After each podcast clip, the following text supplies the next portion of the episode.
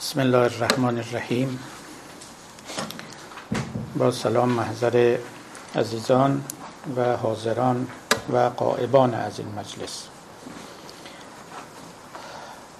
خوشنودم و خدا را شاکرم که به جلسه 41 رسیده ایم، یعنی این دروس به حمدالله به کمال خود رسید، اما پس از آن انشاءالله کمال بیشتر حاصل خواهد کرد و امیدواریم که رو در نزول نداشته باشیم.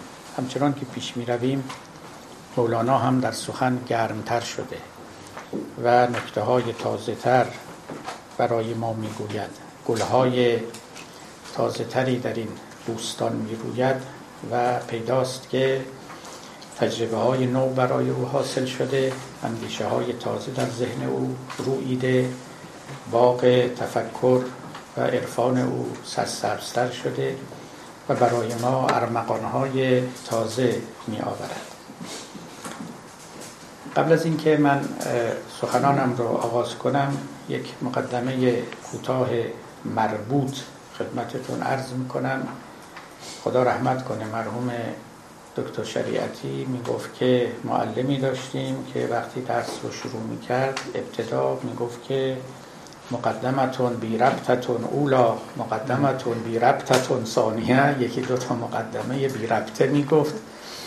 حالا بند مقدمتون مربوطتون اولا، این مقدمه بی ربط نیست. و اون که امروز من اشعار مثنوی رو از روی یک ادیشن تازه‌ای از مثنوی خدمت شما میخوانم که روی جلدش این است و تصحیح جناب آقای محمد علی موحد است. در 2 جلد این چنینی چاپ شده است. این مجموعه 3 دفتر است و 3 دفتر دیگر در مجلد دیگر، مجموعاً نزدیک 1600 صفحه از کار در آمده است. جناب آقای محمد علی موحد شاید در حال حاضر در سنین کهولتی که دارند، بالای 90 سال، ماهرترین و مسلطترین مثنوی شناس و مولوی شناس کشور ما هستند و اگر مثنوی شناسی و مولوی شناسی رو خاص کشور خودمون بدانیم که باید بدانیم، چون نه در ترکیه، نه در کشورهای عربی و نه در کشورهای دیگر اسلامی و غیر اسلامی مثنوی شناسان و مولوی شناسانی در حد و سطح مولوی شناسان ایران به ظهور نیامدند، نپیوستند و وجود ندارند. حتی اکثر از دور تماشا می کنند و دستی از دور براتش دارند. جناب آقای محمد علی موحد که نشان درجه 1 علمی رو هم به حق و با کمال شایستگی در ایران دریافت کرد، برخلاف بعضی های دیگری که این نشان رو دریافت کردند و به گمان من چندان شایسته آن نبودند، ایشون کارشون رو ابتدا از روی مقالات شمس آغاز کردن، یک متن بسیار دشوار است و حتی مرحوم فروزانفر که مثنوی شناس بود و دیوان شمس رو تصحیح کرد برای اولین بار و به چاپ رسون، پس از کارهای دیگر در اواخر عمر به سراغ مقالات شمس آمده بود که کار چندانی هم نتوانست بر روی او بکند، یعنی عمر و اجل به او وفا نکرد و اجازه نداد و لذا دفتر حیاتش بسته شد.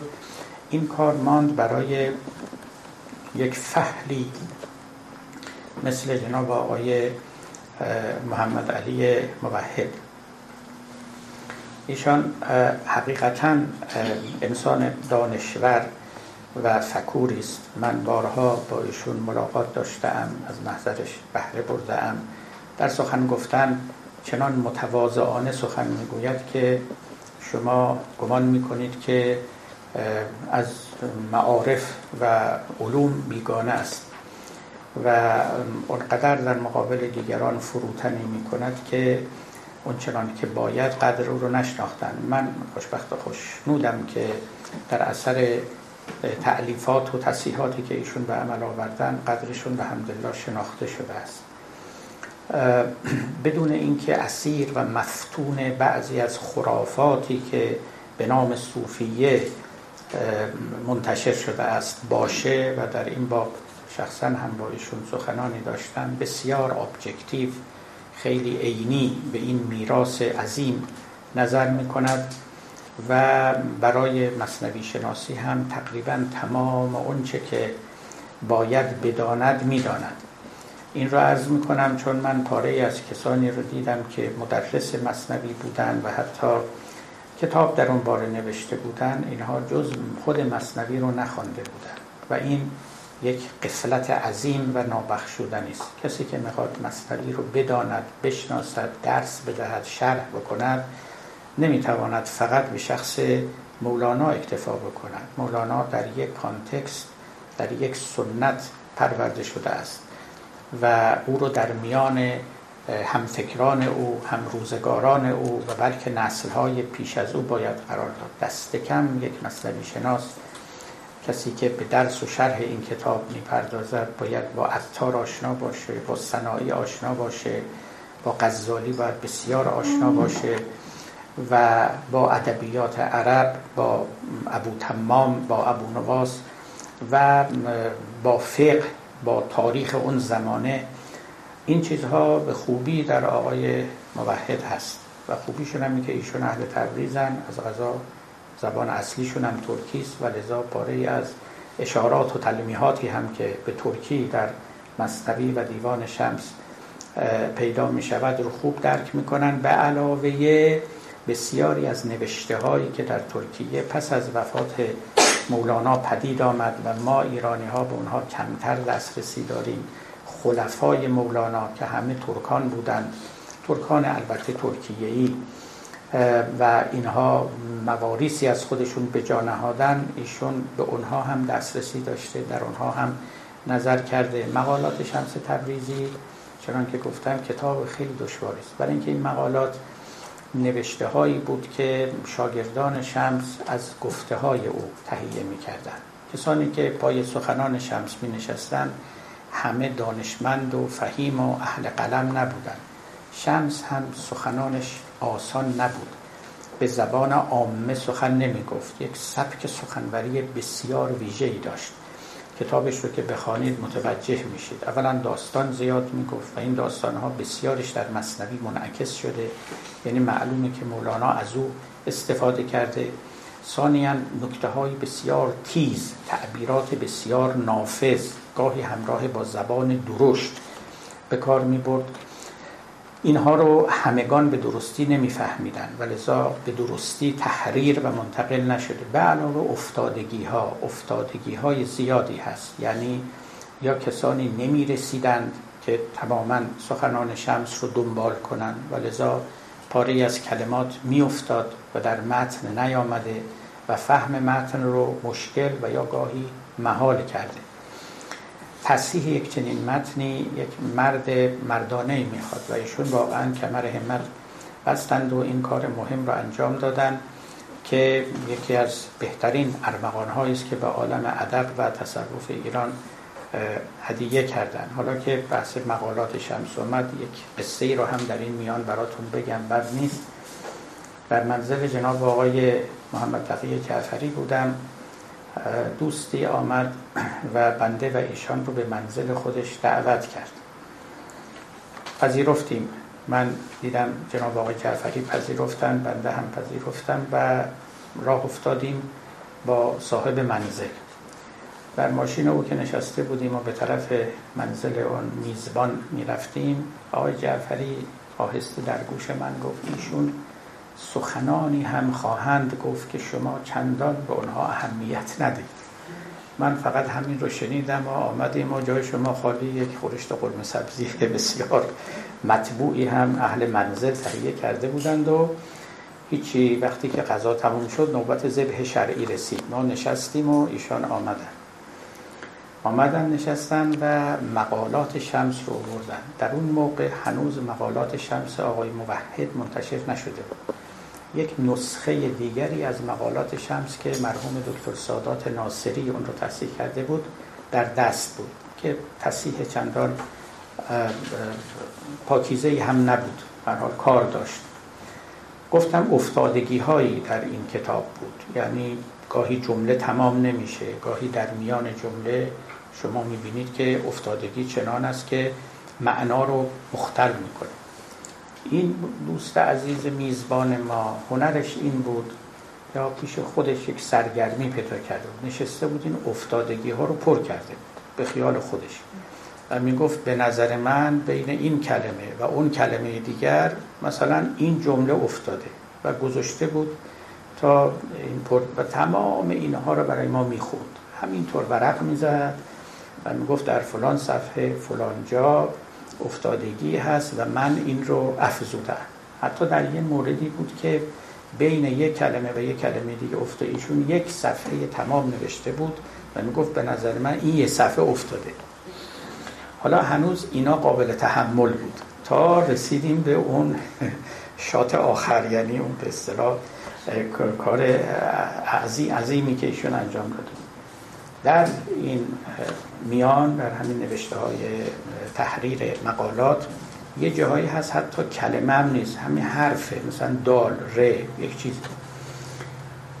ایشان اینا رو به نحوی که خودش میدونست، ما نمیدونیم، سرهم کرده بود و اسم خودش رو در آورده بود. بعد به ما رو کرد گفت ببینید این یک تلگرافی است که شمس تبریزی 750 سال پیش زده، امروز رسیده به دست من. جناب آقای موحد البته نه تلگرافی از شمس دریافت کرده نه پاداشی از کسی، اما این کار رو بسیار محققانه انجام داده. بعد از مقالات شمس ایشون البته آثار پسر مولانا رو هم، ربابنامه رو هم تصحیح کرد، اون رو هم به چاپ رسوند و کتابی در باب خود شمس نوشت که اون هم در دسترس است. همه اینها حقیقتاً محققانه است. مقالات بسیاری ایشون در این زمینه‌ها نوشته که من توفیق داشتم اونها رو هم خواندم. تا در یک ماه گذشته تصحیح ایشان از مثنوی از چاپ خارج شد که اکنون پیش روی من است و من متبرکاً از این نوبت از این نسخه برای شما میخوانم. این تصحیح در اصل مبتنی است بر نسخه قونیه، همون نسخه که مدار کار بنده هم بوده است. از قضا ایشون از راه مکرمت و بزرگواری چند بارم نام این حقیر را آورده، مقایسه هایی هم صورت داده. میدونید در مقام تصحیح بخشش کار تحقیقی است، بخشش هم کار ذوقی است، یعنی همه اون رو شما نمیتونید مستند به یک متن انجام بدید. خب من وقتی که حواشی نسخه قونیه رو میدیدم و متن رو میدیدم مجبور بودم داوری کنم که پاره از حواشی رو وارد متن بکنم یا نکنم. بسیار به احتیاط عمل میکردم، با خست عمل میکردم. ایشان قدری با سخاوت بیشتر عمل کردن. مثنوی ایشون تقریبا 50 بیت بیش از مثنوی بنده داره. این 50 بیت رو هم خب باز از حواشی این نسخ ایشون استفاده کردن. در پاره از سلیقه ها من با ایشون در یک راستا هستیم، در پاره هم نه، ولی علی حال تفوق با ایشان است به خاطر اینکه نه تنها یک نسخه بلکه نسخه های عدیده رو به دست گرفتن، همه رو با کمال دقت نظر کرده اند و داوری های خودشون رو کوشیدن هرچه استوارتر باشه. خوشنودم که به من خبر دادن که نسخه‌ای که به من اهدا شده است رسیده و انشالله به زودی به دست من هم خواهد رسید. نسخه فعلا وامی است که از ناحیه یک دوستی در دست من است. خوشنودم، به آقای موحد تبریک میگم، تقدیر میکنم از فرهنگستان ادب و زبان فارسی که بانی این کار نیکو و مبارک شدند و این رو یک ارمغان گرانبهایی میدونم که به جامعه ادب و عرفان ایرانی ارمغان شده است. خب خداوند بهشون عمر طولانی بدهد و توفیقاتشون رو افزونتر کند. آغاز میکنیم بحث خودمون رو.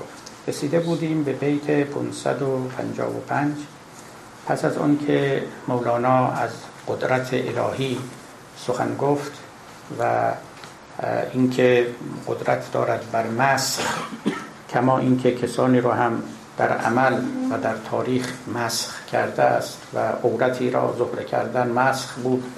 یک نمونه از مسخ ها همون بود که در تاریخ و در روایات آمده است که زنی به نام زهره مسخ شد، زنی بله به نام زهره مسخ شد و به آسمان رفت و بدل به ستاره زهره شد. و بعد مولانا برای ما گفت که این یک نوع مسخه، ولی آدمی که مفتون آب و گل می شود و تعلقات مادی و پست دنیوی او رو در کام می کشد، او هم مسخ شده است، او هم بدل به خاک شده است.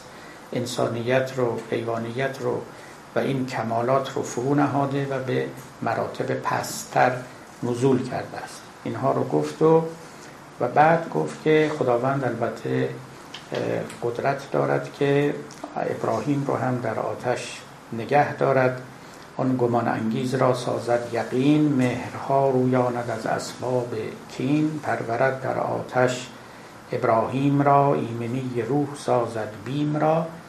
به دنبال این نکات یک تکبیت بسیار درخشان آورد: از سبب سوزیش من سوداییم، در خیالاتش چو سوفسطاییم. دو تا نکته رو اینجا مولوی آورده، یکی قصه سبب سوزیه و یکی هم سوفسطایی گریست که هر دو شنیدنی است. سبب سوزی یعنی برهم زدن نظام علیت، برهم زدن نظام اسباب و مسببات. خداوند هم سبب ساز است، هم سبب سوز است، یعنی قدرت او در اسارت اصل علیت قرار نمیگیرد. این نکته ایست که بارها و بارها مولانا در مثنوی آورده است که جهان رو خدا خلق کرده و در جهان قوانینی و ضوابطی نهاده است، اما خود او اسیر این قوانین و ضوابط نیست. اگر بخواهد میتواند این قوانین رو به هم بزند و این رشته سببیت رو بگسلد. مثلا وقتی میگیم رشته سببیت، تعبیر جالبی است. میدونید در عربی سبب یعنی رشته، یعنی تناب. اصلا این که علیت رو میگفتن سببیت، این به دلیل همین است که از رابطه علی تصویر یک رشته داشتن، گویی که معلول بسته شده است یا آویزان است به علت، یک رشته محکم ناگسستنی. رشته سببیت، این رشته سببیت رو با کمال استحکام خداوند آفریده و درانداخته، با همین احوال میتواند این رشته رو هم بگسلد، لذا سبب سوز هم هست. معنای این حرف این است که در واقع این سخن رو مولانا در مقابل فیلسوفان میگه، در مقابل معتزله میگه که معتقد بودند که قوانین عالم چنان سخت و محکم است که خداوند هم از آنها تبعیت میکند، یعنی عین فعل الهی است. هم قوانین منطق، خداوند نمیتواند منطق رو به هم بزند، و هم قوانین ریاضی، خداوند نمیتواند قوانین ریاضی رو به هم بزند، و هم قوانین طبیعی تجربی، همه اینها رو. و اینا نکات خیلی مهمی بود. قوانین منطق شاید برای ما قبولش راحت باشه، یعنی نمیشه گفت که مثلا وقتی که کل از جزء بزرگتره، خداوند میاد و با قدرت قاهره خود جزء رو از کل بزرگتر میکنه. نمیشه که کل از جزء بزرگتر. یا وقتی که ما یک توتولوژی داریم، به اصطلاح میگیم که الف الف است، خب این به ضروره الف الف است و دیگه نمیشه به قدرت قاهره الهی الف ناالف شود مثلا. یا قواعد منطق، اینا که فراوانند، اینها به هم بخوره. قواعد ریاضی هم همینطور. قواعد ریاضی یعنی 2 + 2 = 4. خداوند نمیتواند 2 بیافریند که با 2 دیگه که جمع میشه 4 نشه، مثلا 12 بشه، نمیشه که. بنابراین قوانین ریاضی هم همه ثابت و محکمند و از زیر قدرت خداوند، قدرت برهم زننده خداوند یا به تعبیر مولانا از سبب سوزی خداوند خارجند، نمیتواند اینها رو بسوزاند و این رشته رو منهدم کند. میرسیم به قوانین طبیعت که بیشتر وقتی سخن از سبب سوزی میرود اونجاییست که پای علیت در میانه و اون وقتیست که ما به عالم برمیگردیم. ریاضیات یه عالم دیگریست، منطق هم یه عالم دیگریست، هنوز به عالم طبیعت نرسیدیم. اصلا گذشتگان علم طبیعیات رو خب علم اسفل میدونستن، ریاضیات رو علم اوسط میدونستن و فلسفه رو، متافیزیک رو فلسفه اولا و علم اعلا میدونستن. یک چنین ترتبی در علوم قائل بودن. ریاضیات یه جهان دیگریست. اما با عالم طبیعت، به موجودات که میرسیم، در اینجاست که اصل علیت جریان داره، یعنی حادثه‌ای یا موجودی علت موجود دیگری میشه. آیا اینها رو هم میشه برهم زد یا نمیتوان برهم زد؟ اینجا بود که فیلسوفان وارد میشدن، میگفتن که اگر چیزی خاصیت ذاتی باشد برهم زدنی نیست، برانداختنی نیست، اما اگر خاصیت ذاتی نباشد بله امکان تغییر آن هست. یعنی اگر مثلا خاصیت ذاتی ویتامین C فی‌المثل این باشد که در روی عروق فلان تأثیرات رو بگذاره، دیگه این خاصیت ذاتی رو از او نمیتوان گرفت. یا مثال ساده تر، هم مثالی که خود مولانا، اگر خاصیت ذاتی آب این باشد که آتش رو خاموش کنه، دیگه نمیتوان آبی آفرید که آتش رو خاموش نکنه. اینجا بود که بیشترین سخنان مطرح بود. در واقع کسانی مثل مولانا قائل بودن ما چیزی به نام خاصیت ذاتی نداریم، تمام اون چه که از سر میزنه غیر ذاتی است، میتواند سر بزند، میتواند سر نزند. اما جریان عالم چنان است که اغلب سر میزند. یعنی وقتی که ما میگیم آب آتش رو خاموش میکنه، همیشه باید یادمون باشه معنیش این است که اغلب چنین میکنند. این که میگیم آتش کاغذ رو، پنبه رو، چوب رو میسوزاند، یادمون باشه یه کلمه اغلب بغلشه، استثناء همیشه میتواند داشته باشه. این رأی کسانی مثل مولانا بود.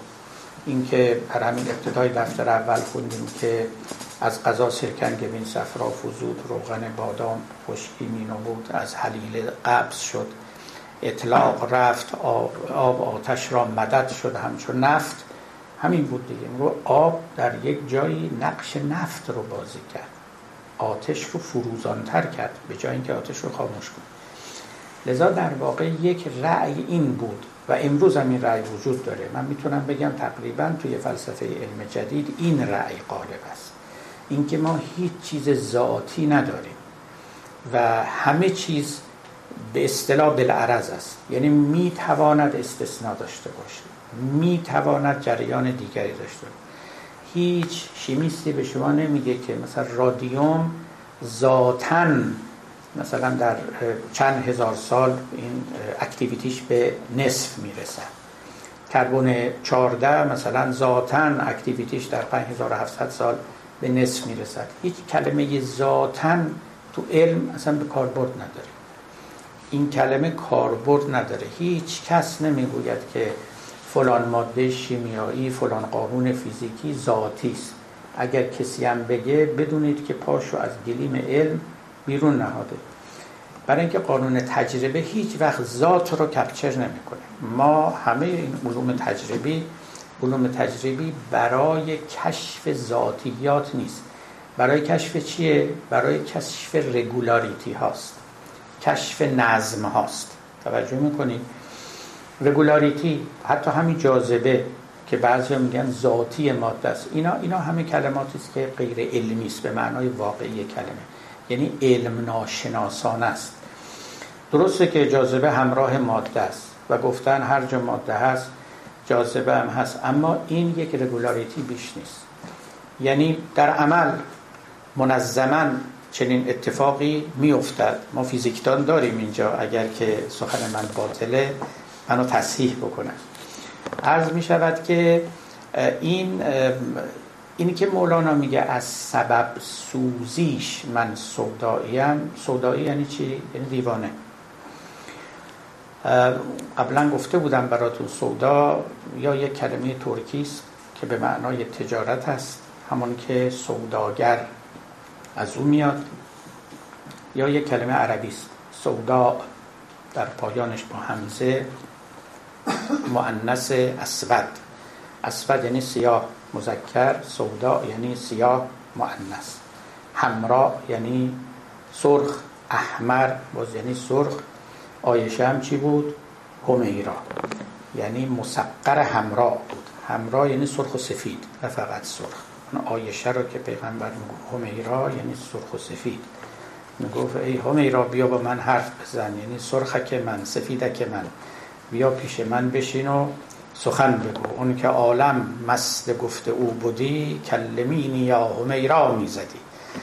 به قول مولانا کسی که تمام جهان باید پای سخنش بنشینه، خودش پای سخن عایشه مینشست. این چنین خاصیتی در آدمی است، مهر حیوان را کم است آن از کمی است. خب از سبب سوزیش من سوداییم، سودا همون خلط سوداست، همون خلط اسوده که صفرا هم داریم و سودا هم داریم و خون هم داریم و بلغم هم داریم. این 4 اخلاط اربع، یکیش سوداست که میگفتن اگر این در مغز زیاد بشه دیوانگی میآورد، همون که ملانکولی یا مالی خولیا، و ملانکولی یعنی همون خلط اسود.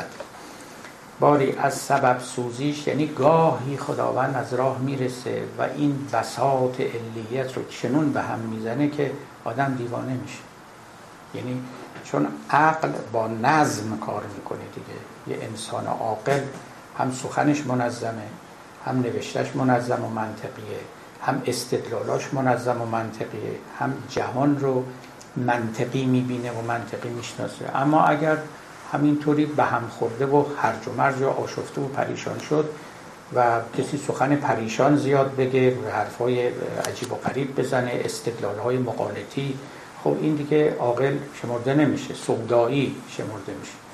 در اون داستان ایاز مولانا میگه دیگه، اولا که میگه که من سر هر ماه 3 روزه سنم، بیگمان باید که دیوانه شدم، این که امروز اول 3 روزه است، روز پیروز است نی بیروزه است، قصه محمود و اوصاف ایاز، چون شدم دیوانه رفت اکنون ز ساز، زان که پیلم دید هندوستان به خواب، از خراج امید بر ده شد خراب، کیف یأتی النظم لی و القافیه بعد ما ضاعت اصول العافیه، ما جنون واحد لی فی الشجون بل جنون فی جنون فی جنون، ذره ای از عقل و هوش با من است، این چه سودا و پریشان گفتن است.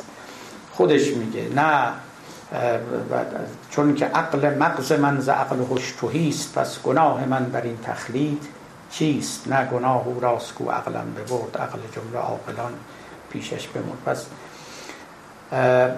اینکه این چه سودا و پریشان گفتن است، پریشان گفتن نشانه سوداست و سودا علامت برهم خوردن انتظام است، چه انتظام منطقی و چه علیتی. از سبب سوزیش من سوداییم. این سبب سوزی ها یکی در عالم معجزات صورت می گرفت که مولوی هم دقیقاً به همونها نظر داره، و در قدرت نمایی های خداوند در موقعیت های مختلف که به ظاهر نقض قانون علیت است و چنان که گفتم گسستن رشته سببیت و یک مرتبه چشم باز کردن و جهان دیگری رو در مقابل خود دیدن. اما در خیالاتش سوفسطایی هم، سوفسطایی ها رو نامشون رو شنیدید دیگه، همون سوفیستری که الان هم در انگلیسی میگیم، سوفیستیکیشن که به کار میبریم. سوفیستای قومی بودن، حالا میتونید شما اونا رو از فلاسفه محسوب کنید نکنید، اینا متعلق به دوران ما قبل سقراطن، دوران ما قبل افلاطون. اتفاقا افلاطون که بعد از اونها به دنیا آمد و پا در میدان فلسفه گذاشت، درگیری بسیار با این سوفیست‌ها داشت. برای اینکه سوفیست‌ها اولا اهل جدل بودند و دوم هم اهل مقالطه بودند. اونچنان که در تاریخ تصویر شدن، اینکه حقیقت و ماهیت امر چه بوده شاید ما ندانیم و نتوانیم بدانیم، اما این چنین مشهور شدند که اولا افراد خطیب درجه اولی بودند، بسیار چرب زبان و با قدرت زبان می توانستند که حقی رو باطل کنن، باطلی رو حق کنن. این همون چیزی بود که بهش فن رتوریک یا خطابه گفته می شود. این رتوریک اصلا کار اینها بود. با ادبیات خوب آشنا بودند، با خطابه و همچنین با جدل. جدل کردن یعنی یک چیزی رو از شما بگیرن و بعد بر علیه شما به کار ببرن. افلاطون در وصف که افراد مشهورشون، یکی گرگیاس بود، یکی پروتاگوراس بود، تراسیماخوس بود، کسان دیگری نامهاشون هست در تاریخ فلسفه. افلاطون با بعضی از اینها هم مباحثات داشت و پاره‌ای از کتابهاش اصلا مجادلات و مناظرات افلاطون با گرگیاس و پروتاگوراس و این هاست. عرض می شود که سوفیستا مشهور بودن به این که می تونن چنان که گفتن با جدل و با مقالطه منطقی و شما رو در تنگناهای منطقی قرار دادن که بهشون می گفتن قیاس ذوحدین، یعنی شما رو در یک دایلما شنیدید دیگه، اینجا دیلما میگن. در اصل این همون قیاس ذوحدینه، یعنی شما رو در یک دوراهی قرار میدادن که هر یکی از دو طرف رو بگیرید مهلک است. یعنی هیچ کدوم اولا راهی غیر از اون دوراهی نمیمونه و بعدم هر یکی از دو طرف رو بگیرید میرید میافتید در دره. یک هنر اینچنینی داشتن، هم بیان مقالطی و هم چرب زبانی و جدل کردن و شکاکیت پراکندن. این سوفیستری این سوفیست ها بود، هنری داشتن. بعد معلمین بودن، اینا رسما پول می گرفتن. یکی از مهمترین مشخصات اینها این بود که این افراد برای آموختن این فنون پول می گرفتن از دیگران و این جزو مشخصات فیلسوفانی چون افلاطون و ارسطو بود که بابت تعلیم فلسفه پول نمی گرفتن و خطی رو که بین خودشون با سوفیست ها می کشیدن همین بود و این بسیار عالی است. منو به یاد وضعیت روزگار خودمون انداخت. بنده روحانیت رو تعریف کرده بودم، کسانی که از راه دین ارتزاق میکنن، و روشنفکران دینی رو تعریف کرده بودم، کسانی که از راه دین ارتزاق نمیکنن. و این بسیار مهمه. پیامبران هم از راه تبلیغ دین ارتزاق نمیکردن. اتبعوا من لا یسألکم اجرا و هم مهتدون. از کسانی، یعنی از پیامبرانی پیروی کنید که از شما اجرت طلب نمی کنن و خودشون هدایت یافتن. باری اینا سوفیست ها بودن. حالا منو میبره خیلی به دوران جوانی من شاید اولین کتابی که در فلسفه مطالعه کردم وقتی که هنوز دبیرستانی بودم، کتابی بود تحت این عنوان: سقراط، مردی که جرأت اندیشیدن داشت. یک کتاب فروشی تازه در خیابون ما دایر شده بود. من از جلوی این هر روز میگذشتم میرفتم، این کتاب تو ویترینش بود و من بالاخره بر تردید خودم فائق آمدم، با همون پول اندکی که داشتم رفتم این کتاب رو خریدم و آوردم خونه و خواندم. اصلا عنوان برای من خیلی معنای روشنی هم نداشت که یعنی چی جرأت اندیشیدن داشت، و این خیلی حرف مهم. میدونید دیگه کانت در واقع حرف اصلیش این بود، بعدها یعنی 2000 سال بعد از سقراط اومد گفت چی؟ گفت جرأت اندیشیدن داشته باش. یک تعبیری داره میگه روشنگری رنسانس این است، ساپره آوده به لاتین.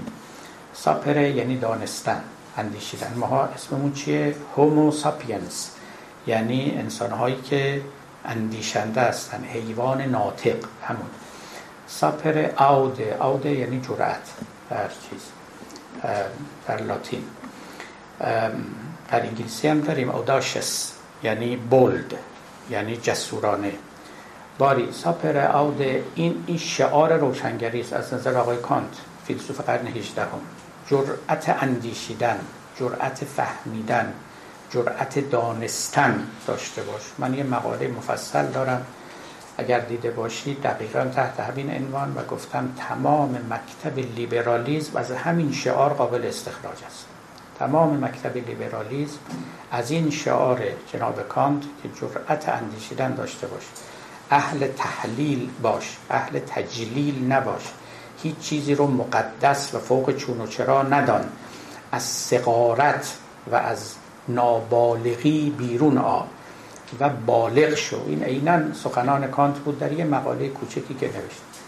خب اینا رو من بعدها دانستم، اما اون موقع وقتی که اسم این کتاب رو میخوندم که کسی بود که جرأت اندیشیدن داشت، هنوز نه اندیشیدن خیلی برای ما معنی داشت، نه جرأت اندیشیدن غیره.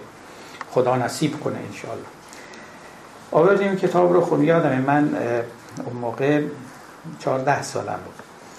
عرض می شود که آمدیم منزل رو اینو می خوندیم و خب یه چیزاشو می فهمیدن. یکی از چیزاش که جالب بود و فهمیدم و امیوزمنتی بود، یعنی برای انترتینمنت خوب بود و قصه‌ای بود که یادم اون موقع در منم خیلی اثر کرده بود، برای بعضی دوستانم هم نقل می کردن.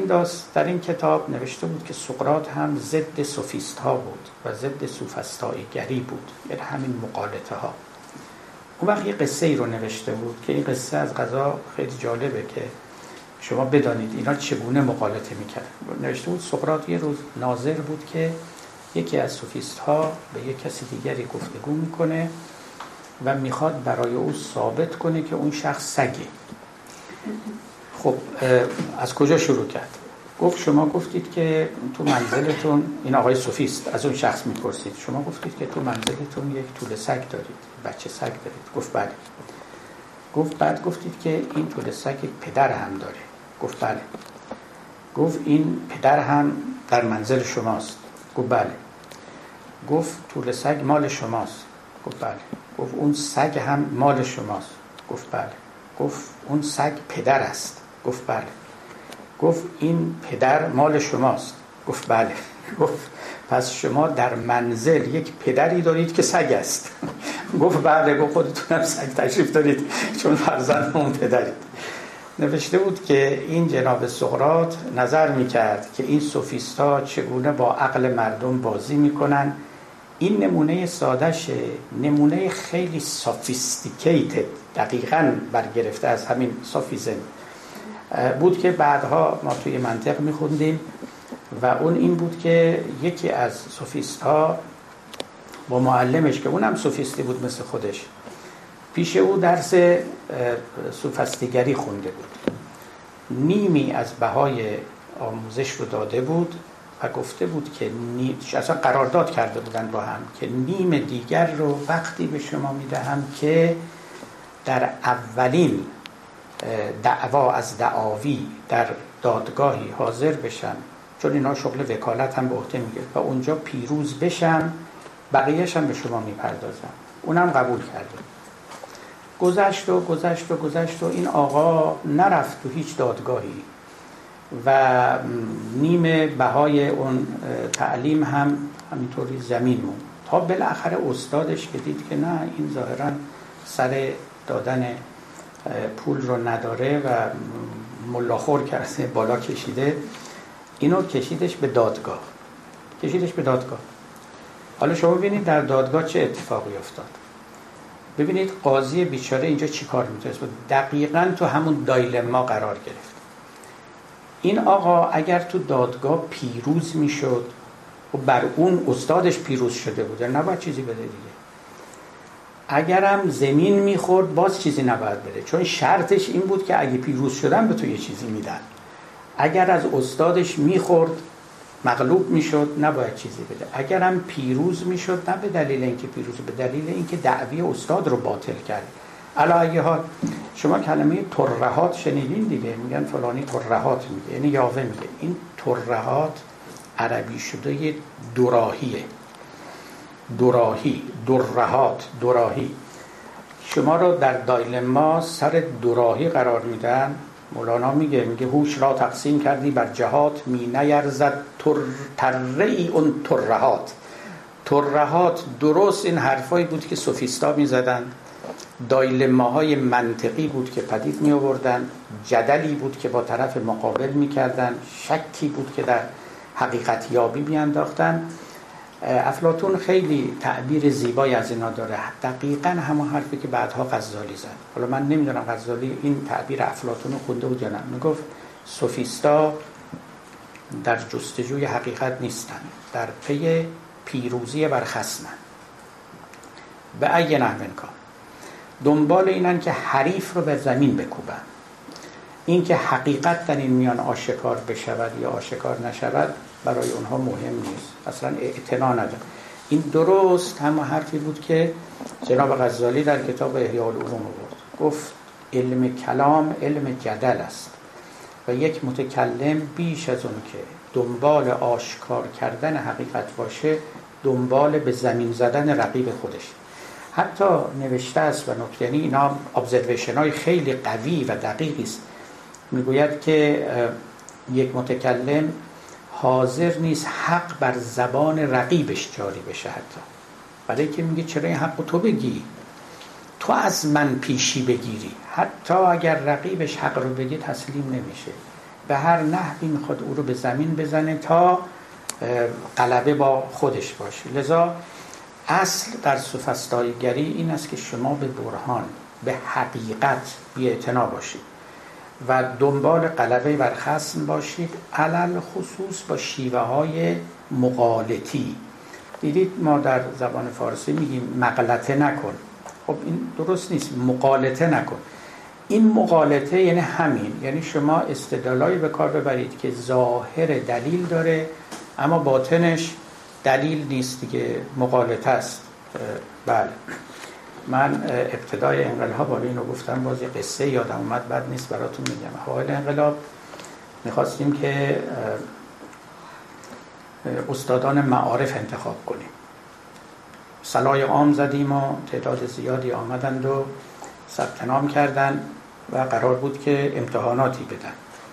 سوالات منطق رو و بعضی دروس دیگر رو من طرح کرده بودم که در واقع تمامشون هم افتادن، یعنی نتونستن، بیشترم روحانیان آمده بودن. یکی از سوالا که سوال ساده‌ای هم گفتم، شما مغالطه رو تعریف کنید. چون مغالطه غیر از غلط گفتنه، مغالطه یه ترم، یه اصطلاح خاصی است در منطق. مغالطه رو تعریف کنید، احیانا یه دو تا مثال هم بزنید. بعد از اون بعضی که افتاده بودن از امتحان رفته بودن پیش علمای قوم شکایت کرده بودن که فلانی با روحانیت مخالفه و بنده رو انداخته. و منم پیش اون عالم که الان از مراجع رفتم گفتم من آقا ورقه های اینا رو میارم پیش شما ملاحظه کنید، خودتون نمره بدید. همین مغالطه رو همین آقایی که شکایت کرده بود همین اینجوری به همین راحتی و ببخشید با پررویی تمام نشد. مغالطه یعنی غلط گفتن، همونطور که امروز تمام رادیوهای خارجی علیه جمهوری اسلامی روز و شب مغالطه میکنن. این جواب سوال. بله حالا خود این آقا مغالطه کرده بود، در واقع این جواب مغالطه است. در خیالاتش چو سوفسطاییم، چنان منو به خیال میبره، به عالم خیال میبره و چنان حقیقت یا واقعیت رو بر من مشتبه میکنه، چنان نقش عوض میکنه که من رو سوفسطایی میکنه. یعنی دیگه نمیتونم حقیقت رو از خیال تشخیص بدهم. سوفسطایی ها همینطور بودن دیگه، یه خیالاتی رو در مقابل طرف میتن تا حجاب دیدن واقعیت شود. از سبب سوزیش من سوداییم. این وصف خود مولاناست دقیقاً. اگه میخواید مولانا رو بشناسید، یکی از توصیفات دقیق و روشنی که از خودش کرده اینه یک آدم سودایی سوفسطایی. اما بدونید که یعنی چی. ولی این که من سوداییم، من سوفسطاییم رو دقیقاً متوجه بشید که در مقابل هجوم حقیقت و هیبتی که حقیقت دارد، نه این حقایق خردی که ما میتونیم بر آنها تسلط پیدا کنیم، بلکه حقایق درخشانی که چشم رو خیره میکنن یا حقایق فربهی که ذهن رو اشغال میکنن و به زمین لرزه میافکنن. سودایی می شود، آدم سوفسطایی می شود. در اول دفتر اول خوندیم که مرحبا ای عشق خوش سودای ما، ای طبیب جمله علتهای ما، ای دوای نخوت و ناموس ما، ای تو افلاطون و جالینوس ما. عشق خوش سودا یعنی عشقی که یک دیوانگی خوشی، دیوانگی شیرینی به آدم میبخشه. این اون دیوانگی شیرینه که از سبب سوزیش من سوداییم، در خیالاتش چو سوفسطاییم. حرکت کنیم جلو بریم. مکر دیگر انگیختن وزیر در اذلال قوم، مکر دیگر آن وزیر از خود ببست، تلفظ مولانا ببست، و از را بگذاشت و در خلوت نشست. در مریدان در فکند از شوق سوز، بود در خلوت 40-50 روز. خلق دیوانه شدند از شوق او، از فراق حال و قال و ذوق او. شوق میدونید عشق وقتی که در حضور باشد عشق است، اما وقتی که در فراق باشد نامش شوقه. عاشق در فراق شوق به دیدار معشوق داره، در وصال دیگه عشق همچنان برقراره اما شوق از میان میرود. خلق دیوانه شدند از شوق او، یعنی علاقه‌ای که در فراق او داشتند، از فراق حال و قال و ذوق او. ذوق یعنی چشیدن و در اصطلاحات صوفیانه به چشیدن‌های باطنی اطلاق می‌شود، در مقابل فهمیدن، در مقابل دانش‌های گزاره‌ای که شما برای یاد گرفتنشون باید کتاب بخونید، نزد معلم بنشینید و میتوانید اونها رو به زبان بیاورید و بنویسید. اما ذوق یه چیزیست مثل شیرینی، ترشی، که مگر یه اسمی داشته باشه ولی توضیحی بیشتر نمیتوان داد. و اگر کسی از شما بپرسه که شیرینی چیه، شما حتی اکثر میتونید میگه یه مقدار نبات بخور، معلوم میشه که شیرینی چیه. اما اینکه از من توضیح بخوای من نمیتونم به شما بگم. اگر میگه پرسی ترشی چیه، میگه برو سرکه بخور تا بدونی ترشی چیه. اینا ذوقیه. وقتی میگیم ذوقی معناش این نیستش که اینا شلوله، نه، ذوقی یعنی اینا با چشیدن معلوم نشه. و این چشیدن این تجربه کردن، دقیقاً یعنی تجربه کردن. با تجربه شما میتونید بفهمید. سفید مثلا، بالاخره شما که نمیتونید برای کسی سفید رو تعریف کنید. میگن که یک نابینایی بود، یک کسی در مقابل او داشت صحبت از رنگ سیاه و سفید میکرد. پرسید، گفت سفید چیه؟ گفت سفید رنگ یه پرنده است مثل قو، مثل لکلک. گفت قو چیه؟ گفت قو یه حیوانی است که این نوکش اینجوریه. بعد دست این نابینا رو آورد کشون به دستش، گفت حالا فهمیدی سفید چیه؟ گفت بله. حالا ببینید آدمی که واقعا دیگه این ذوق یعنی همین، میگه تا کسی ندیده باشه سفیدی را چجوری میشه گفت سفید چیه یا ترش چیه، یا این همون معنای ذوقه، تجربه. خلق دیوانه شدند از شوق او، از فراق حال و قال و ذوق او. لابه و زاری همی کردند و او، از ریاضت گشته در خلوت دوتو یعنی خم، منحنی. گفته ایشان نیست ما را بی تو نور، یعنی اون مریدان میگفتند که ما بدون تو نوری نداریم. بی عصاکش چون بود احوال کور، از سر اکرام و از بحر خدا، بیش از این ما را مدار از خود جدا. ما چو طفلانیم و ما را دایه تو، بر سر ما گستران آن سایه تو. گفت جانم از محبان دور نیست، لیک بیرون آمدن دستور نیست. اجازه ندارم که بیرون بیام ولی جانم، دلم پیش شماست. آن امیران در شفاعت آمدند، وان مریدان در شناعت آمدند. شناعت زدن یعنی طعن زدن. کین چه بدبختی است ما را ای کریم. این که در شناعت آمدن قاعدتا نباید طعن زدن به وزیر باشه، طعن زدن به مراد باشه، لابد به خودشون شنعت میزدن، طعن میزدن که ما چه بدبخت شدیم، که این چه بدبختی است ما را ای کریم، از دل و دین مانده ما بی تو یتیم. از اینجا به بعد مولانا در واقع سر در گریبان کرده، داره خودش با شمس سخن میگه، بهانه‌ای مناسبتی پیدا کرده که حرفای خودش رو بزنه، منتها از زبان مریدان نسبت به اون وزیر مکار، وزیر مکاری که اینها مکر او رو نمی شناختند و در دام او افتاده بودند. یک فراقی پدید آمده و نوبت درخواست و تضرع رسیده. مولانا هم گرم پا به میدان نهاده که این چه بدبختی است ما را ای کریم، از دل و دین مانده ما بی تو یتیم. تو بهانه می کنی و ما ز درد میزنیم، از سوز دل تنهای سرد.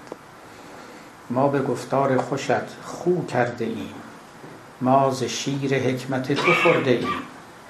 الله الله این جفا با ما مکن، خیر کن امروز را فردا مکن. میدهد دل مرتورا، میدهد دل مرتورا، یعنی دلت میاد، میدهد دل مرتورا کین بی دلان، بی تو گردند آخر از بی حاصلان. دوست داری؟ دلت میاد، قبول میکنی ما بی نصیب بی حاصل بمانیم، ما رو میذاری، میروی، پنهان میشوی، رو نشان نمیدی. جمله در خشکی چو ماهی میتپند، آب را بکشا ز جو بردار بند. صد رو بردار بگذار آب روان بشه، ای که چون تو در زمان نیست کس. الله الله خلق را فریاد رس، الله الله یعنی تو را به خدا، تو را به خدا، به خاطر خدا به فریاد ما برس. گفت هان ای سخرگان گفتگو، وعظ و گفتار زبان و گوش جو. گفت ای کسانی که مسخر گفتگو هستید، یعنی دنبال گفتگو هستید، چیزی غیر از گفتگو نمیدانید و نمیشناسید. وعظ و گفتار زبان و گوشجو، فقط دنبال وعظید، دنبال یه گوشهای مجانی هستید که به اونها سخن بگید اونها بشنوند. دنبال زبانی هستید که با شما سخن بگه. خلاصه تو این عالمید، عالم قیل و قالید. داره بهشون میگه که از این عالم بیاد بیرون، از گفتگو، از گوش و زبان، بلکه اهل ذوق بشید. پنبه اندر گوش حس دون کنید، بند حس از چشم خود بیرون کنید. بند حس رو یعنی فقط دیدن محسوسات رو که بندیست و سدیست در مقابل ادراکات آدمی، این رو بردارید، یک پنبه هم در گوش حس بکنید، نگذارید این صداهای پریشانی آفرین در گوش شما برود، این تشویش ها رو از خودتون دور کنید. اون وقت صداهای دیگری رو خواهید شنید. پنبه اون گوش سر، گوش سر است. این گوش پنبهی در اون گوش است، گوش سر. یعنی هر شکل با این گوش کار کنید اون گوش کر میشه، پنبه میره اون. گفت یک زمانی بیهوش و بیهوش شو، بانگهان چی آندم قرین گوش شو. سعی کنید حواستون رو به کار نبرید، کمتر به کار ببرید. البته این به نحو مطلق نیست، چون ما تا در این بدنیم مجبوریم. همه اینها خطاب به این است که به جای رجوع به بیرون، رجوع به درون بکنید. اقلن به اندازه‌ای که میشنوید فکر کنید، اقلن به اندازه‌ای که حرف میزنید سکوت کنید، اقلن اینا رو بالانس کنید، موازنه کنید و یکی بر دیگری افزونتر نشه. پنبه اون گوش سر، گوش سر است، تا نگردد این که کر اون باطن کر است. تا این کر نشده اون یکی کره، این باید کر بشه تا اون یکی شنوا بشه. بی حس و بی گوش و بی فکرت شوید، تا خطاب ارجعی را بشنوید. این بی فکرت شدن مخصوصا خیلی مهمه. این قبلا هم گفتم، بعدا به وقتش میرسیم، که سعی کنید که ذهنتون رو از اندیشه ها خالی بکنید، بی فکرت شوید و این همه بر قدرت اندیشه تکیه نکنید، به ماوراء اندیشه هم عبور کنید. این چراغ ذهن رو، موتور ذهن رو برای مدت موقتی دست کم خاموش کنید و یه موتور دیگری روشن میشه. این از اون قمارهایی است که در واقع مولوی پیشنهاد میکنه. همون قماری است که شمس هم رو پیشنهاد گفت خوندن کتاب و فکر کردن و درس و بحث و علم رو ولش کن، اینا رها کن. 40 سال 38 سال این کارا رو کردی، حالا یه مدتی ساکت شو و از یه راه دیگه برو. این به هر حال شیوه هایی است که امروز هم توی نیو ایج همه این جاها که شما برین و به شما میگن که فکر تا یه جایی کمال آدمی است، از یک جا به بعد عبور از این گردنه کمال آدمی است. باری بی حس و بی گوش و بی فکرت شدید تا خطاب ارجعی را بشنوید، یعنی بشنوید که بازگرد به اصل خود، بازگرد به سوی خدای خود، بازگرد به سوی معدن حقایق. تا به گفتگوی بیداری دری، تو ز گفت خواب بویی کی بری. تا وقتی که بیداری و خواب رو در مقابل هم میگذاره، میبینید که خواب یعنی همون تأملات عارفانه، همون تجربه های معنوی که از جنس رؤیا هستند. مولوی هم میگه تا گفتگوهای بیداری میکنی، از گفت خواب، از اون عالم رؤیا دوری. حالا بعداً مولوی شبیه این رو در باب وحی هم میگه، یعنی در واقع این عوالم رو از جنس هم میداره. تا وقتی که به گفتگوی بیداری مشغولی، چجوری میتوانی که از گفت خواب بویی ببری؟ سیر بیرونی است قول و فعل ما، سیر باطن هست بالای سما. قول و فعل ما سفری است که ما در عالم بیرون میکنیم، در عالم طبیعت میکنیم، اما سیر باطن میرود بالای آسمان. حس خشکی دید که از خشکی بزاد، عیسی جان پای در دریا نهاد. باز تقابل خشکی و آب است که آب عالم جان است از نظر مولانا و خاک عالم حس است. میگوید که حواس ما زاده عالم طبیعتند، زاده خاکند، از این خاک به در آمدند و به همین خاک تعلق دارند و لذا دنبال کشف خاک و احوال و خواص خاکند. اما عیسی جان پای در دریا نهاد.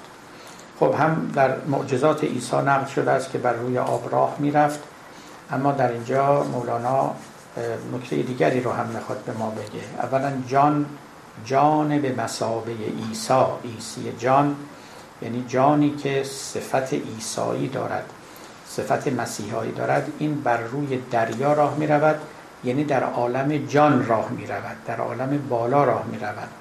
بارها گفتم خدمت شما که نزد مولانا دریا و آب نماد عالم فوق طبیعتند، برای اینکه اولا روشن است آب و شفاف است، تیره نیست. از نظر این بزرگان ماده تیره است، یعنی ماوراء خودش رو نشون نمیده، شفاف نیست. اما روح شفافه، عالم جان شفافه، ترانسپرنت. و دومم این که یه پیوستگی در آب هست که این پیوستگی در ماده نیست. آب رو میشه قطعه قطعه کرد، اما وقتی که آبها کنار همند قطعاتشون از هم دور نمی‌ایستند، بلکه همه به هم بستند، یکی هستند. و بعد وقتی که قصه دریا میاد در وسط، خب دریا بیکرانه است که باز میتواند نماد عالم بالا باشه. دریا بی صورت است که باز میتواند نماد عالم بی صورت بالا باشه. این آب دریا رو وقتی شما در ظروف مختلف میریزید صورت پیدا میکنه، صورت اون ظرف رو، اما پیش از ورود در ظروف بی صورت است. به همه این دلایل مولانا دریا رو و آب رو به منزله کنایه‌ای از عالم بالا و عالم معنا کراراً به کار میبرد. سیر جسم خشک بر خشکی فتاد، سیر جان پا در دل دریا نهاد. چون که عمرم در ره خشکی گذشت، گاه کوه و گاه دریا گاه دشت. آب حیوان از کجا خواهی تو یافت، موج دریا را کجا خواهی شکافت.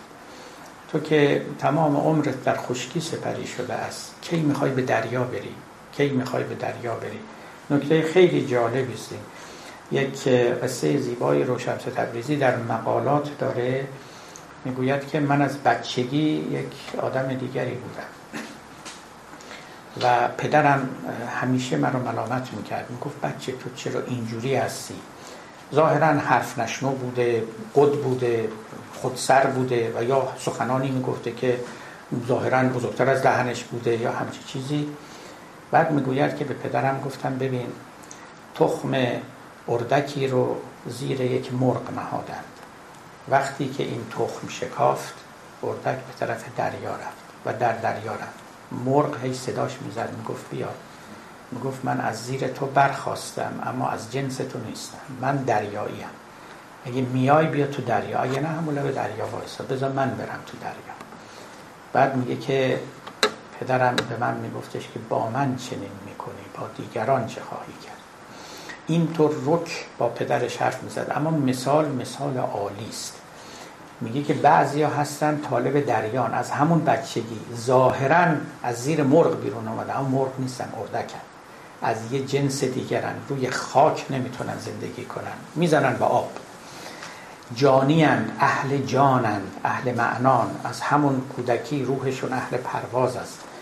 و شمس همیشه هم میگفت این رو، میگفت من از جنس دیگری هستم و همه سخنان من به وجه کبریا می آید، یعنی از عالم بالا می آید.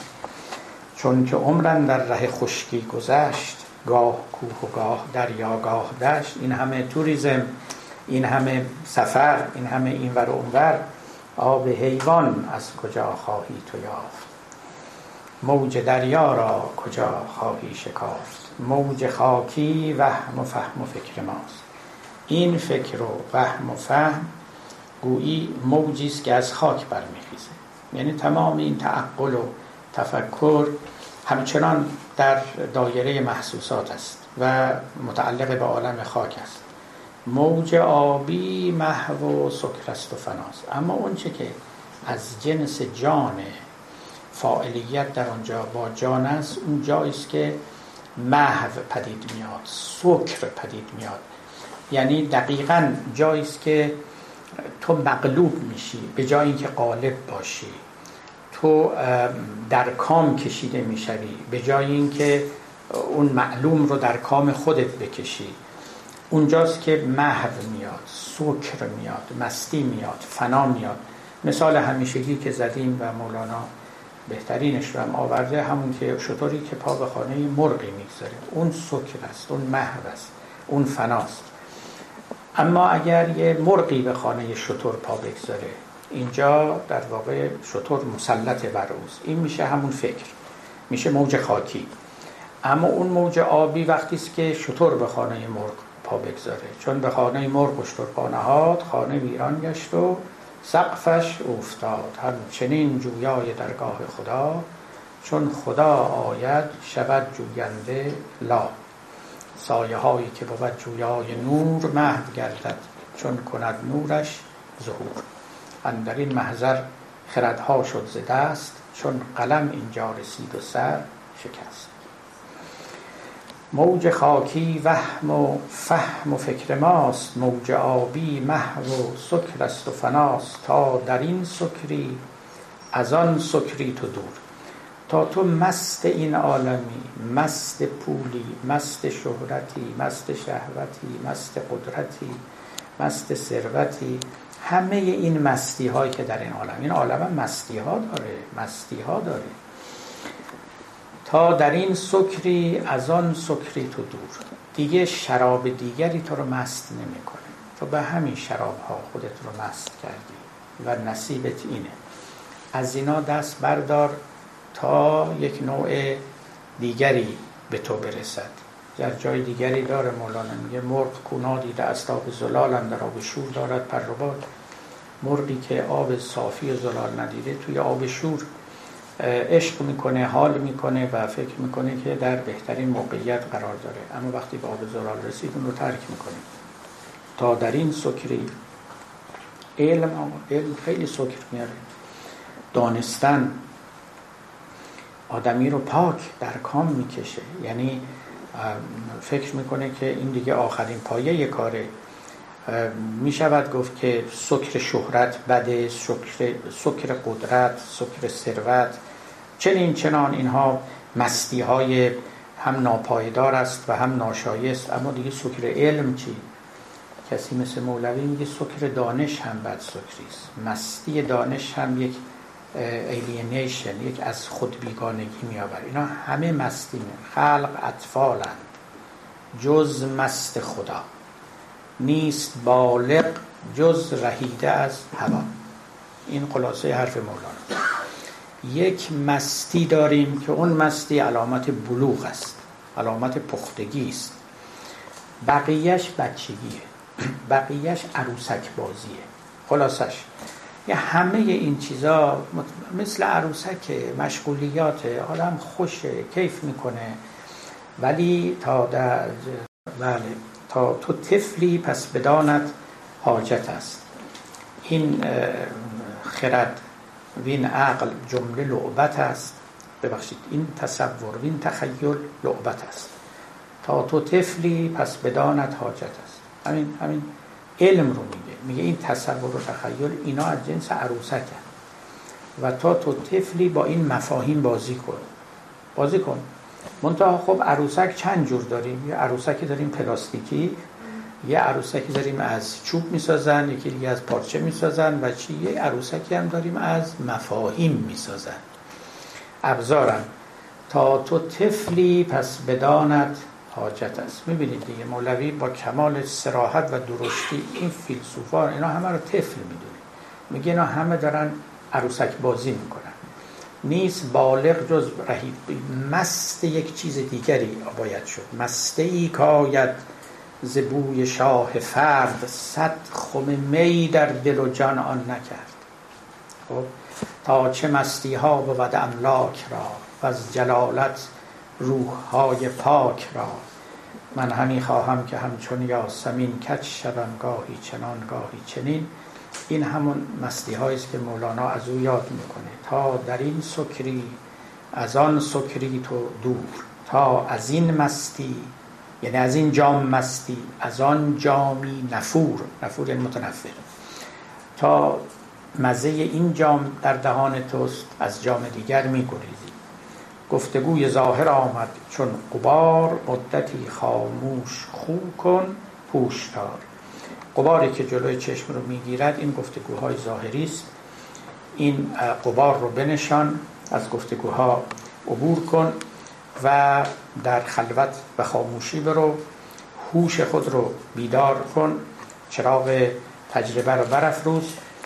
اینها سخنانی بود که وزیر به مریدان میگفت و میگفت که من هم در خلوت نشستم، بگذارید که به سلوک معنوی خود بپردازم، شما هم بروید و منتظر باشید تا ببینید که تکلیفتان بعداً چیست. میرسیم به سخنان بعدی مریدان با اون وزیر مکار که موضوع بحث نوبت آتی ما خواهد بود. متشکرم و سلام علیکم. شما فرمودین که مولانا مدانشای فلسفی و کلامی رو به عنوان یک بازیچه یا تعریفی عروسک بازی برامداد میکردش. من داشتم فکر میکردم که خود حرفای عرفانی مولانا رو آدم بخواد بفهمه، علم و دانش خودش رو میخواد. یعنی خود من اگه بخوام این کتاب رو بخونم، به خودم نگاه میکنم، کسی که اصلا آشنا نبوده هیچ وقت به عرفان و یا اشعار مولانا یا عارفان دیگه، خود این یه فکر و اندیشه میخواد، غرق شدن و فهمیدن و پای صحبت‌های اساتید مثل شما، که خود این میشه یه دانش و علم. وقت این هم جزء عروسک بازی حساب میشه. یعنی اینجا خلاصه بله، یعنی اینجا ما به عروسک بازی مشغولیم. از بزرگتون که من دو تا نکته رو در مقابل سوال شما عرض میکنم. نکته اول این که بله، از نظر مولانا عروسک بازی به خاطر عروسک بازی هر چه باشه مذمومه. در واقع تمثیل به طفل هم که میکنه و میگوید اطفال عروسک بازی میکنن، چون غرضشون از عروسک بازی همون عروسک بازی است، نه چیزی ورای آن. قرار ندارن که از این به جای دیگری عبور کنن. اگر 1000 سال طفل بمونن، حاضرن همون 1000 سال رو صرف عروسک بازی کنن. نزاعهاشون هم بر سر عروسک است، خوراکشون عروسک، نمیدونم ذهنیاتشون، خوابایی هم که میبینن عروسک. با بچه‌های دیگه هم بر سر همون نزاع میکنن، آشتی میکنن، صلح میکنن، دعوا میکنن، همه چیز. آره، از نظر مولوی اگر عمر آدمی در این چیزا بگذره، ماورایی نداشته باشه، اینها از جنس عروسک بازی است که او ناپسند میدانه و نکوهیده است از نظر او. یه نکته، بنابراین در واقع یه جور دعوتی میکند که در هر کاری هستید به ماورایش بیاندیشید، حتی اگر در علم آموزی هستید. حالا ما این برامون خیلی راحته که بگیم پول برای پول، آخه چیز بدیه، بالاخره پول یک خادمی است، میگیریم استفاده کنیم برای یک مقاصد عالی تری، یا قدرت برای قدرت، یا حتی این رو در علم هم میتونید شما بگید، حتی در فلسفه هم فرق نمیکنه. اینا اگر خودش همه چیز آدم میشد، میشه عروسک بازی از نظر مولوی که هیچ رشد و کمالی رو هم به بر نمی‌آورد. اما نکته دومی هم که میتوان از طرف او گفت این است که در واقع میخواد اینجوری بگه بالاتر از این مقام هم مقامی هست. فکر نکنید که عالی ترین آگاهی ها همین آگاهی هاییست که در علم و فلسفه حاصل میشه. نوع دیگرش هم هست که اینها رو که با او بسنجی مثل بازی های بچگان است نزد کارهای بزرگان، یه چنین چیز. وقت نتیجه این بیان این میشه که یعنی این نمیشه که شما اینا رو رها کنید. خب اینا جزء ضرورات زندگی است. از مولوی بپرسیم میگه اینا همون غفلتی است که در این عالم همه گرفتار میشیم. و اگر این غفلت، اگر پرده این غفلت دریده بشه، دیگه جهان برقرار خود باقی نمیمونه. یعنی اگر دانشمندان بگن که ما غافلیم از یک امر برتری، لذا اینو رها کنیم، یا ورزشکارا همین رو بگن، نمیدونم راننده ها همین رو بگن، یا برای چی من صبحشون رانندگی میکنم، یا برای چی صبحشون تو آزمایشگاه من کار میکنم. اونی که من همیشه مثالم همینه، یعنی وسط بازی، چون ما همه وسط بازی هستیم دیگه، یا پلیینگ گیمز در این دنیا. هر کی صبح از خواب بیدار میشه یک پلیینگ گیم. بنابراین اگر وسط بازی فوتبال مثلا یه دفعه یکی از این فوتبالیست‌ها به خود بیاد بگه چی کاری من دارم میکنم، اصلا بازی تعطیل میشه. شما در بازی باید چنان گرم بازی باشید که اصلا این فکرها رو نکنید. اگه این فکرها رو بکنید همه چی به هم میخوره. این همون قفلت ممدوحه، یعنی چاره‌ای هم نیست. کار کسانی مثل عرفا دریدن پرده قفلت بوده. در این حال خودشون هم میدونن این پرده قفلت تماماً دریده نخواهد شد، برای اینکه نظم این عالم اقتضا میکند که این پرده دریده نشود. یعنی این دوتا آگاهی رو با هم داشتن. از یه طرف به ما میگفتن که همه ما در قفلتیم، هممون در زندانیم. از طرف دیگه میگفتن یه بیرون زندانی هم هست و برید بشکافید، در زندان رو بشکنید، برید بیرون. خب هست دیگه تو شعرهای مولانا، یکی تیشه بگیرید پی حفره زندان، چو زندان بشکستید همه صدر و امیری. ولی در این حال خودشون هم میدونستن که اغلب این کارو نمیکنن. چنان این زندان براشون مطبوع شده، چون تو همین زندان به دنیا اومدن، تو همین زندان بزرگ شدن، پدرشون هم زندانی همین زندان بوده، مادرشون هم همینطور، همه چیشون هم تو این زندانه. خب کجا برن؟ این زندان رو چرا رها بکنن؟ کم کسی است که خودش تیشه به دستش بگیره و جرأت شکستن در زندان رو داشته باشه. اما یک کسی مثل مولوی میگه این کار رو میشه کرد. بعضیا هم کردن. بیرون زندان هم یک فضای خیلی فراخی است، خیلی بهتر از این گرمخونه زندان خلاصش. اما خب این دیگه نکته‌ای است که فقط گفته می شود و خود او هم می دونه که این به گوش همه نمیره و نبایدم بره، چون ما چو واقف گشته ایم از چون و چند، قفل بر لبهای ما بنهاده اند. تا نگردد رازهای غیب فاش، تا نگردد منهدم نظم معاش، تا ندرد پرده غفلت تمام، تا نجوشد دیگ حکمت نیم خام. ببینید خودش این رو میگه دیگه، میگه که چیزهایی رو نباید گفت، حتی اگر گفته شود هم شنیده نمی شود. یعنی رازهای فاش شده‌ای وجود داره، یکیش همین غفلت، این که همه ما در یک غفلتی گرفتاریم. این رو گفتن دیگه، اینو غزالی گفت، این رو مولوی گفت. در اروپا هم من دیدم بعضی از حکیمان به همین نکته اشاره کردن، ولی الحق غزالی و مولوی بسیار عالی مطلب رو پروراندن. خب یه رازیست که فاش شده دیگه، گفتن دیگه. مثل که همین بگن ما همه زندانی هستیم اما هیچکی نکوشه از این زندان بره بیرون. میگن حالا زندان چه عیبی داره، ما هستیم دیگه و هر کی هم نگاه میکنیم اون یکی هم مثل بنده زندانیه. خب ما چرا ساز ناهماهنگ بزنیم؟ یه چنین چیزیست، ولی نشان دادن این است که یه مرتبه ماورایی هم وجود داره.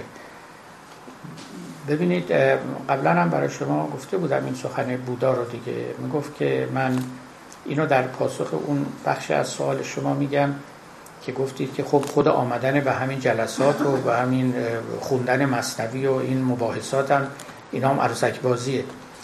نه، میتونه باشه و میتونه نباشه. همون مثال بودا رو همیشه براتون میزدم دیگه که بودا گفت من با انگشتم ماه رو نشون میدم، خیلی ها به انگشت من نگاه میکنن، به ماه نگاه نمیکنن. اگر آدمی نگاهش خیره در انگشت بودا بماند عروسک بازه، اما اگر این انگشت اشاره باشد به یک چیزی ماورای انگشت و اونجاست که این در واقع بهره برده است، یعنی عروسک بازی نیست. و اگر شما توی مثنوی بمونید، خیلی ها اینطوری هستن واقعا، یعنی مثنوی رو شرح کنیم، بحث کنیم، بعد نمیدونم بگیم فلان نکته رو از کجا گرفته، فلان نکته رو. من اینو همیشه مثال زدم، گفتم این مثل این میمونه که شما، این مثالم از مولانا گرفتیم، که شما رو انداخته باشن تای چاه، تنابی هم در اختیارتون باشه، شما به جای اینکه این تناب رو بگیریم یعنی بالا، فرض کنیم شما فیزیکدان هم هستید و شروع کنید به تحقیق در خواص فیزیکی این تناب، تا آخر عمرتون ته چاهید، علم تناب شناسی هم دایر میکنید، اما اصل مطلب که تناب باید بگین از چاه بیان بیان یادتون میره. خیلی این مطلب مهمه، خیلی این مطلب مهمه که آدم ندانه که این حقیقت این برای چیه، خودش رو به یه جوانب دیگری مشغول بکنه. این جهان پر آفتاب و نور ما، تو بهشته سر فرو کرده به چاه، که اگر حق است کو آن روشنی، سر به بیرونا رو بنگر ای دنی. توجه میکنی یا اون که زانی که زین قرآن بسی گمره شدند، زین رسن قومی درون چه شدند، مر رسن را نیست جرمی ای عنود، چون تو را سودای سربالا نبود. از همین قرآن هم میشه گمراه شد، یعنی همین قرآن هم میشه باش عروسک بازی کرد. درست مثل همون علم رسن شناسی، میگوید که رسن رو گرفته رفته ته چاه، برای اینکه سودای سربالا نداره، یعنی نمیخواد بهترین بهره رو ببره. خیلی میشه تفسیر قرآن نوشت، میشه یه عمری رو در بحث از قرآن سپری کرد، توی بحر کلماتش رفت، بعد هیچی از توش در نمیاد. علم رسن شناسیه، یادتون باشه. خب خدا، بله بفرمایید دیگه، سوال آخری دیگه به طولانی. بله بفرمایید.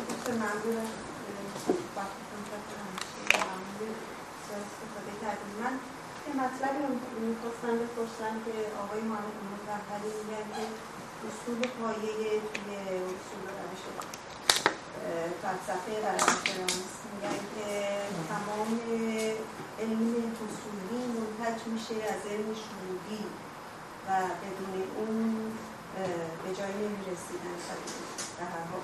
علما و فلاسفه. حالا اگر که بخوایم صحبت کنیم به همین مبنایی که شما می‌فرمایید، یعنی برای این مبنا میشه گفت که وقتی که فکر معطل و عاجز میمونه، اگر که این نباشه یا به طریق اون صحبتی که شما فرمودین، هم میشه به این تعبیر گفت، یعنی اینکه مولانا هم در همین عقیده است و کدوم، یعنی و یا اینکه آقای منتظری از مولانا گرفته به چه ترتیب باید میخواست؟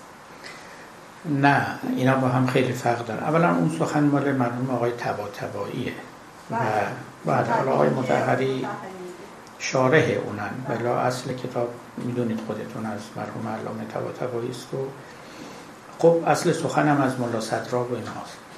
ببینید فیلسوفان بحث علم حصول و علم حضوریشون کاملا فرق داره با این معنای سکر رو اینها که از مولوی شنیدیم. اینا رو اصلا اتفاقا باید خیلی هوشیارانه حذر کرد از برامیختن اینها، برای اینکه از نظر ملا صدرا و حالا آقای طباطبایی و مطهری